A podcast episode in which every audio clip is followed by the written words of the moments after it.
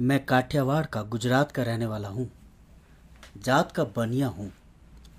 जब ताक्सी में हिंदुस्तान पर टंटा हुआ था ना, मैं बिल्कुल बेकार था। माफ़ कीजिएगा, मैंने लफ्ज़ टंटा का इस्तेमाल किया, पर इसमें कोई हरज नहीं। उर्दू ज़बान में बाहर के अल्फाज भी शामिल होने चाहिए, चाहे गुजराती ही के क्यों ना हो। हाँ मैं बिल्कुल बेकार था। बस कोकीन का थोड़ा बहुत कारोबार चल रहा था। इससे आमदनी की कुछ सूरत हो ही जाती थी। जब बंटवारा हुआ और हज़ारों की गिनती में इधर के आदमी उधर और उधर के आदमी इधर आने जाने लगे तो मैंने सोचा, इधर ही रहूँ कि उधर चलूँ? फिर मैंने सोचा, नए मुल्क में कारोबार के होंगे नए मौके, नया धंधा, ज़्यादा प्रॉफिट। आप तो जानते ही हैं।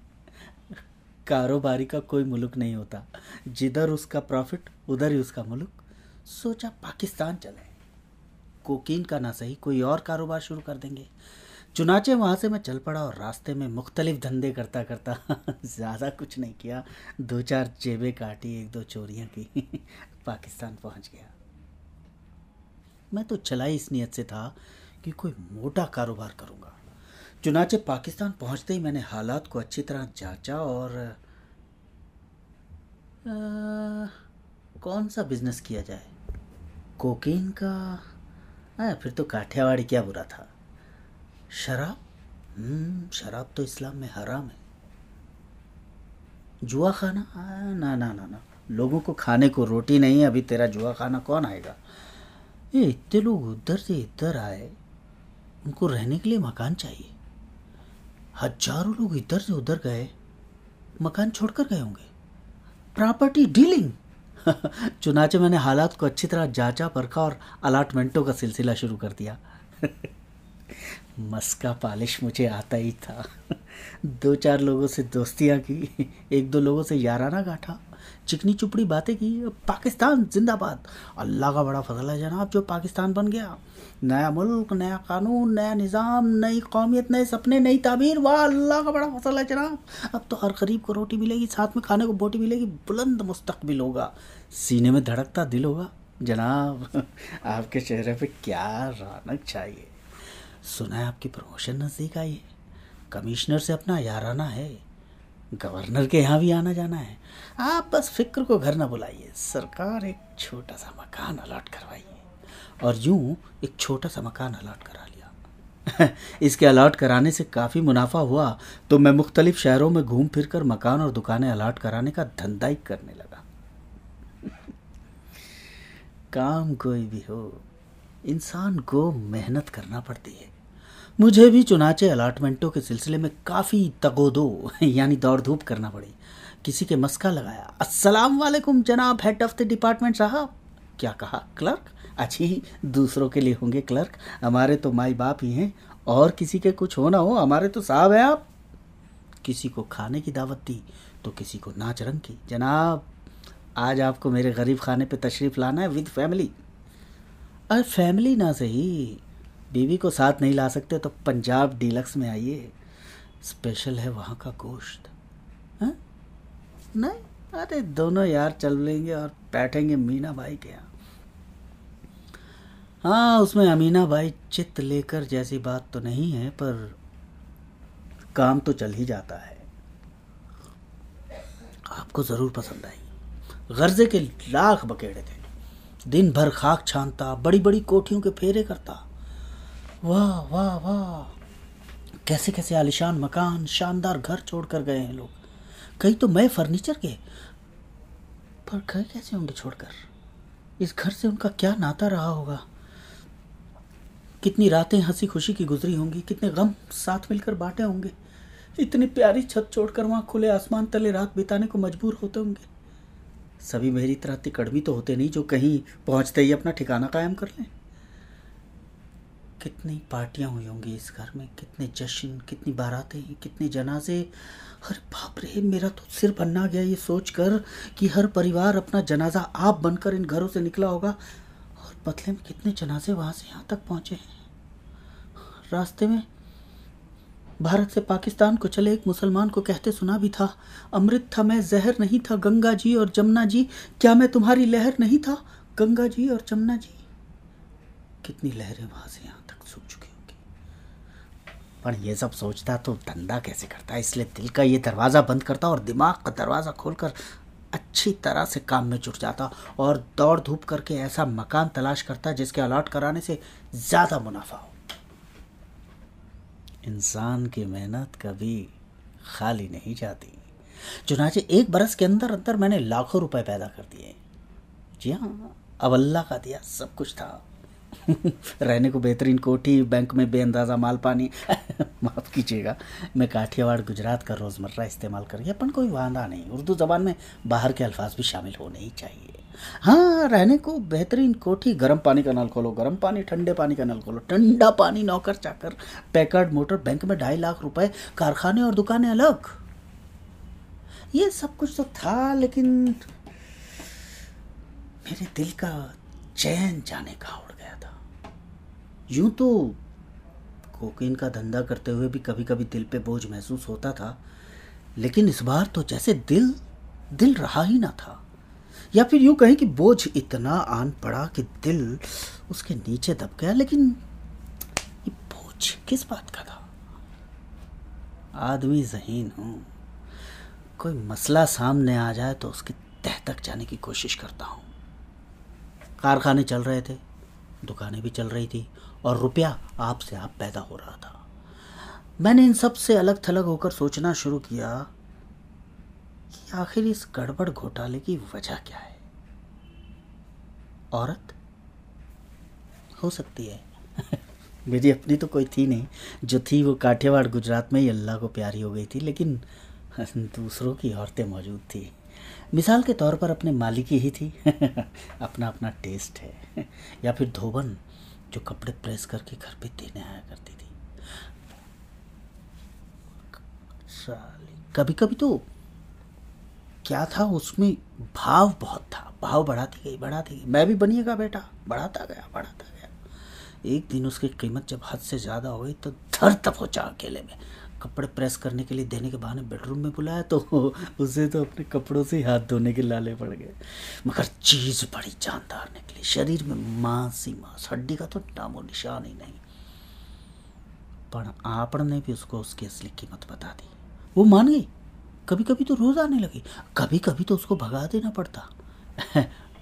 क्या है कि कुछ टाइम बीवी के साथ भी गुजरना चाहिए ना? उस टाइम बीवी ज़िंदा थी ना। एक और औरत थी।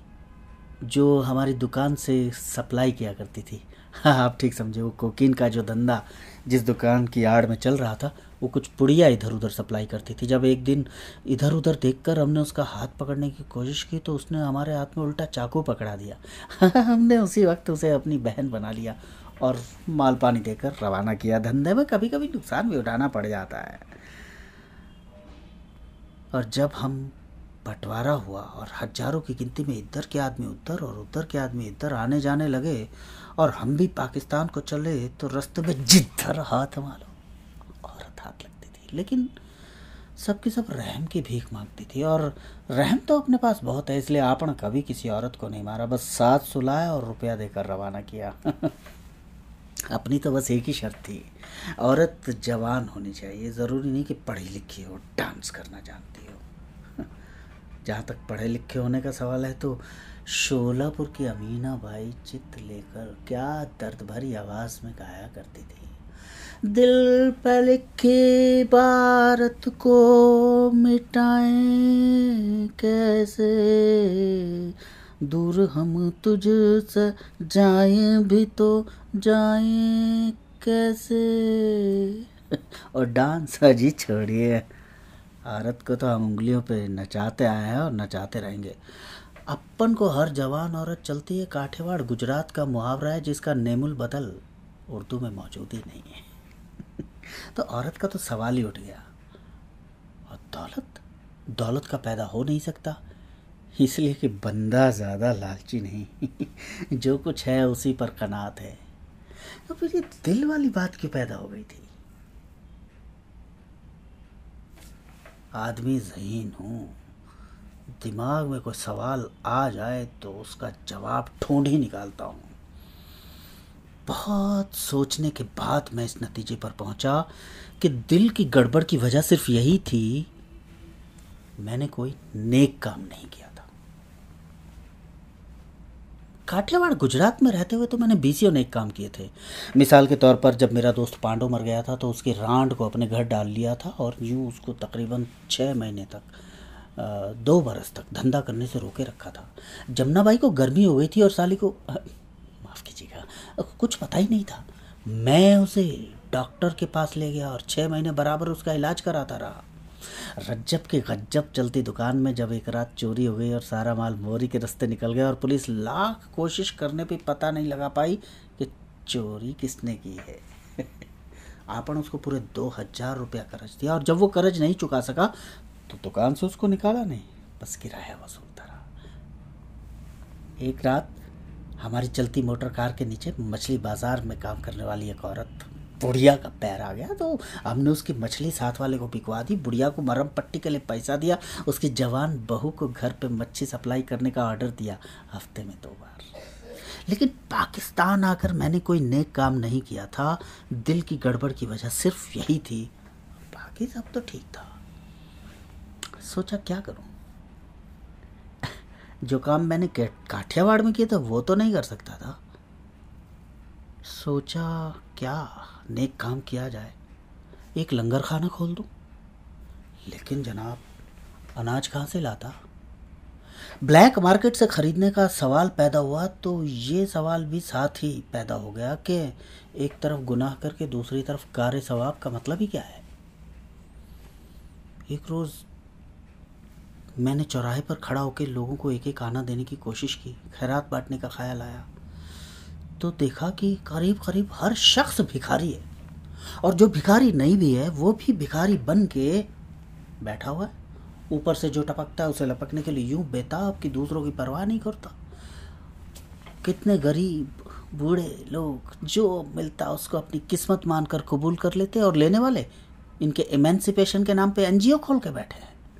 एक रोज़ चौराहे पे खड़ा होकर मैंने सबको एक एक आना देने की कोशिश भी की तो लोग मेरी तरफ़ ऐसे आ गए जैसे गुड़ पे मक्खियाँ आती हैं। अरे, पैसा तो मैं क्या बांट पाता? मुझे तो अपने कपड़े बचाने भारी पड़ गए। मैंने किसी तरह दूर तक भागा, उन लोगों ने मेरा पीछा किया। मैंने तो सोचा था सस्ते मजदूर मिल जाएँगे।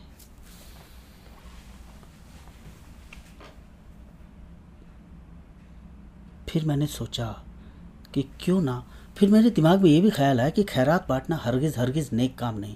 हो सकता आप मुझसे इत्तेफाक ना करें, लेकिन जनाब जब मैंने कैंपों में जा जाकर हालात का जायज़ा लिया तो देखा कि खैरात ने मुहाजरीन को बिल्कुल निकम्मा बना दिया है। हाथ पे हाथ धरे बैठे हैं, फोकट यानी मुफ़्त की रोटियाँ तोड़ रहे हैं। जुगार हो रही है। जुगार मतलब हमारे यहाँ जुगार, जुआ, किमारबाजी। ऐसे लोग भला पाकिस्तान को मज़बूत बनाने में क्या मदद दे सकते हैं? इसलिए मैं इस नतीजे पर पहुँचा कि खैरात बांटना हरगिज़ हरगिज़ नेक काम नहीं। घंटों बैठ बैठ कर मैंने लोगों के दुख दर्द सुने। सच पूछे तो हर शख्स दुखी था। वो भी जो दुकानों के थड़ों पे सोते हैं और वो भी जो ऊँची ऊँची हवेलियों में रहते हैं। पैदल चलने वाले को ये दुख कि उसके पास काम का जूता नहीं, जूते वाले को ये दुख कि उसके पास साइकिल ना हुई, जूता कीचड़ में गंदा होने से बच जाता। साइकिल वाले को ये दुख कि उसके पास मोटर कार ना हुई, भले सेकेंड हैंड ही सही। मोटर कार वाले को ये दुख कि उसके पास कार का नया मॉडल नहीं और कार के नए मॉडल वाले को ये दुख कि बगल में बैठी उसकी बीवी या तो बेवफा है या पुराने मॉडल की। हर शख्स की शिकायत अपनी अपनी जगह दुरुस्त थी, हर शख्स की हाजत अपनी अपनी जगह माकूल थी।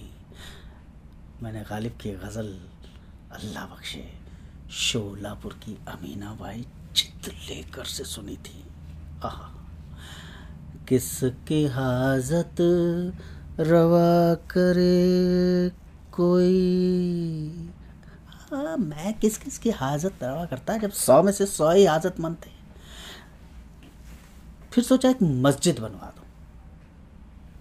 लेकिन फिर ये ख्याल तर्क कर दिया, क्योंकि मस्जिद, बहुत सी मस्जिदों का होना भी कौम के हक में हरगिज़ मुफीद नहीं हो सकता। इसलिए कि आवाम बढ़ जाते हैं। कैंपों में धड़ाधड़ आदमी मर रहे थे। कभी हैजा फूटता कभी प्लेग। लोगों के पास, अस्पतालों में तिल धरने को जगह नहीं थी। मुझे बड़ा तरस आया। मैंने सोचा कि एक अस्पताल बनवा दूँ। यकीन मानिए, मैं करीब था कि एक अस्पताल बनवा देता। मैं तो पूरी स्कीम तैयार कर चुका था। इमारत के लिए टेंडर तलब करता अपनी ही एक कंपनी खड़ी करता और टेंडर उसके नाम निकालता, दाखिले की फीसों का रुपया जमा करता और इमारत पर एक लाख खर्च करने के बजाय सिर्फ़ सत्तर हज़ार सर्फ करता और पूरे तीस हज़ार बचा लेता। लेकिन ये सारी की सारी स्कीम धरी रह गई जब मैंने सोचा, अगर मरने वालों को बचा लिया जाए तो ये जो जायद आबादी, ये कैसे कम होगी? हाँ? गौर किया जाए तो सारा लफड़ा ही फालतू आबादी का है। अब लोग बढ़ते जाएँगे तो उसका ये मतलब थोड़ी कि ज़मीनें भी साथ साथ फैलती जाएँगी, आसमान बढ़ता जाएगा, बारिश ज़्यादा होगी, अनाज ज़्यादा पैदा होगा। इसलिए मैं इस नतीजे पर पहुँचा कि अस्पताल बनवाना हरगिज़ हरगिज़ नेक काम नहीं। फिर मैंने सोचा, नेकी के काम के लिए और कौन सा रास्ता है? और मुझे कोई रास्ता ना सूझा। थक हार कर मैं हज की तैयारियाँ करने लगा कि तभी अल्लाह मियाँ ने मुझे खुद एक रास्ता बता दिया शहर में एक जलसा हुआ। बहुत लोग उसमें आए। जलसे के बाद बदनजमी फैल गई भीड़ में। भगदड़ मच गई। इतनी भगदड़ मची कि तीस आदमी हलाक हो गए। इस हादसे की खबर दूसरे रोज जब मैंने अखबारों में पढ़ी तो मुझे मालूम हुआ कि ये हलाक नहीं, शहीद हुए थे। शहीद हुए थे? हलाक हुए थे। इस खबर ने मुझे सोचने पे मजबूर कर दिया। सोचने के अलावा मैं कई मौलवियों से मिला तो मुझे पता चला कि अल्लाह, वो लोग जो अचानक हादिसों का शिकार होते हैं, उन्हें शहादत का रुतबा मिलता है। अल्लाह, हादिसों का शिकार होते हैं, शहादत का रुतबा मिलता है। मैंने सोचा, ये कितना अच्छा हो अगर लोग मरने की बजाय शहीद हुआ करें तो। ज़ाहिर है, जो लोग आम मौत मरते हैं, उनकी शहादत उनकी मौत अकारत जाती है। अगर वो शहीद हुआ करें तो कोई बात बने। चारों तरफ़ जिधर देखा खस्ता हाल इंसान थे। फ़िक्र तरद और गमे रोज़गार के बोझ तले पिसे हुए। रेलगाड़ी के कंडम माल की तरह किसी टूटे फूटे झोपड़े में पड़े हैं। या बेमालिक मवेशियों की तरह मुँह उठाए घूम रहे हैं बाजारों में, बेमतलब घूम रहे हैं। क्यों जी रहे हैं? किस लिए जी रहे हैं? इसका कुछ पता ही नहीं। कोई वबा फैली, हज़ारों मर गए, लाखों मर गए। और कुछ नहीं तो भूख और प्यासी से घुल घुल कर मर गए। सर्दियों में अकड़ गए, गर्मियों में सूख गए। अरे कभी किसी की मौत पर किसी ने दो चार आँसू बहा दिए, वरना अक्सरियत की मौत खुश्क ही रही। मैंने गालिब की गज़ल अल्लाह बख्शे शोलापुर की अमीना बाई चित लेकर से सुनी थी। मर के भी चैन न पाया तो किधर जाएँगे? माफ़ कीजिएगा ये शेर का दूसरा मिसरा है। आ, हो सकता है पहला ही हो। आ, मेरा मतलब यह है कि अगर मरने के बाद भी ज़िंदगी ना सुधरी तो लानत है ससुरी पर।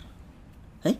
मैंने सोचा, क्यों ना ये बेचारे किस्मत के मारे दर दर के ठुकराए हुए इंसान जो इस दुनिया में हर अच्छी चीज़ के लिए तरसते रहे हैं, उस दुनिया में ऐसा रुतबा हासिल करें कि वो जो यहाँ इन पर निगाह उठाना भी पसंद नहीं करते, वहाँ उनको देखें और रश्क करें।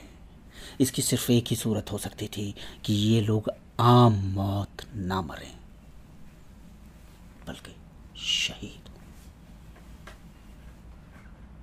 अब मैंने सोचा क्या ये लोग शहीद होने के लिए राज़ी होंगे? मैंने सोचा, क्यों नहीं? अजी वो कौन मुसलमान है जिसमें ज़ौक़ शहादत नहीं? मुसलमानों की देखा देखी तो हिंदुओं और सिखों में भी ये रुतबा पैदा कर दिया गया है। लेकिन मुझे सख्त नाउमीदी हुई जब मैंने एक मरियल से आदमी से पूछा, क्या तुम शहीद होना चाहोगे? उसने जवाब दिया, नहीं। समझ नहीं आया, ये शख्स जीकर क्या करेगा? मैंने उसे समझाना चाहा, देखो बड़े मियाँ, ज़्यादा से ज़्यादा तुम डेढ़ महीना और जियोगे, चलने की तुम में सख्त नहीं। खांसते खांसते गोते में जाते हो तो लगता है कि बस दम निकल गया। सारी उम्र तुमने सुख नहीं देखा, है? और आगे का तो सवाल ही पैदा नहीं होता। अरे, फौज में तुम भर्ती हो नहीं सकते, इसलिए वतन की खातिर महाज पर लड़ते लड़ते जान देने का ख्याल भी अब से। इसलिए क्यों ना यहीं, बाज़ार में या डेरे में जहाँ तुम रात को सोते हो, अपनी शहादत का बंदोबस्त कर लो। उसने पूछा, ये कैसे हो सकता है? मैंने उसे जवाब दिया, देखो, ये केले का छिलका है। ये सड़क पे पड़ा है। फ़र्ज़ किया जाए कि तुम इस पर से फिसल जाते हो। ज़ाहिर है तुम मर जाओगे और शहादत का रुतबा पाओगे। ये बात उसकी समझ में ना आई, कहने लगा, मैं क्यों आँखों देखी, केले के छिलके पे पाँव डरने लगा? क्या मुझे अपनी जान अज़ीज़ नहीं? अल्लाह क्या जान थी? हड्डियों का ढांचा और झुर्रियों की कट रही मुझे सख्त नाउमीदी हुई सख्त अफसोस हुआ जब मुझे पता चला कि वो मरियल सा आदमी जो बड़ी आसानी से शहादत का रुतबा अख्तियार कर सकता है, खैराती अस्पताल में। लोहे की चारपाई पर, जिस पर रूस के जैसे वैसे ही दो मरीज़ और थे,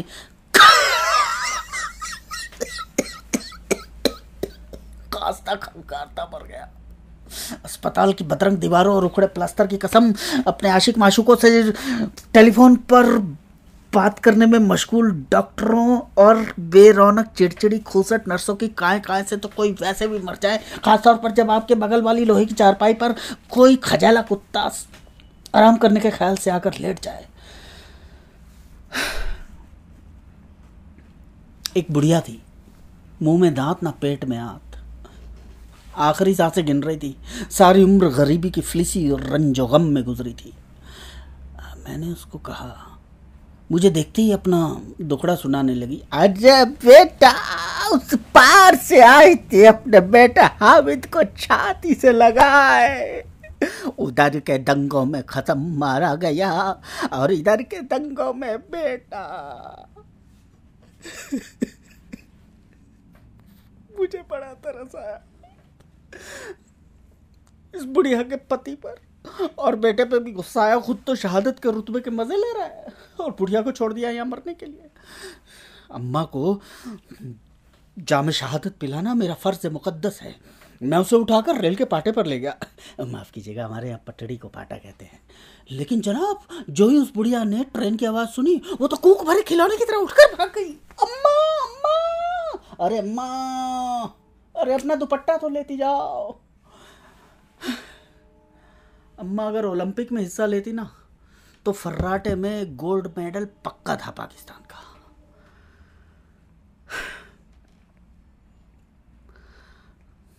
मेरा दिल टूट गया, लेकिन मैंने हिम्मत न हारी। बनिए का बेटा, अपनी धुन का पक्का होता है। नेकी का जो साफ़ और सीधा रास्ता मुझे नज़र आया था, उसे मैंने अपनी आँखों से ओझल होने दिया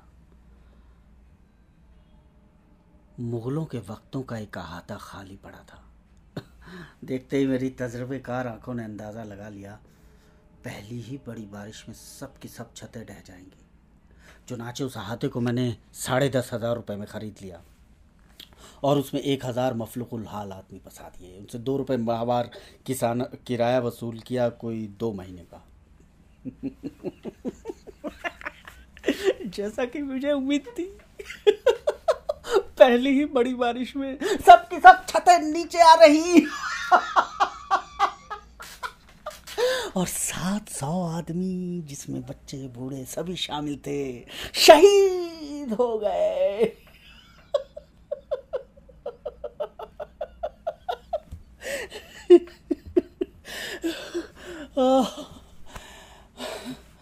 वो जो मेरे दिल पे बोझ सा था किसी कदर हल्का हो गया। आबादी में से सात सौ आदमी कम भी हो गए और उन्हें शहादत का रुतबा भी मिल गया।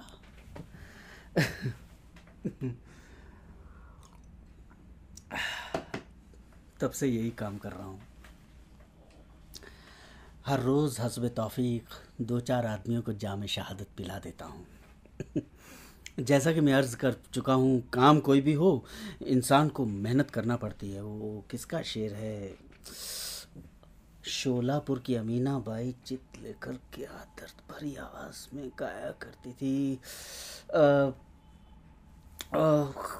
माफ़ कीजिएगा, वो शेर यहाँ फिट नहीं बैठता। जो कहना यही है कि मुझे खासी मेहनत करना पड़ती है। मिसाल के तौर पर एक शख्स जिसका वजूद छकड़े के पाँचवें पहिए की तरह बेकार और बेमानी था जहाँ में शहादत पिलाने के लिए, मुझे पूरे दस दिन जगह जगह केले के छिलके गिराना पड़े।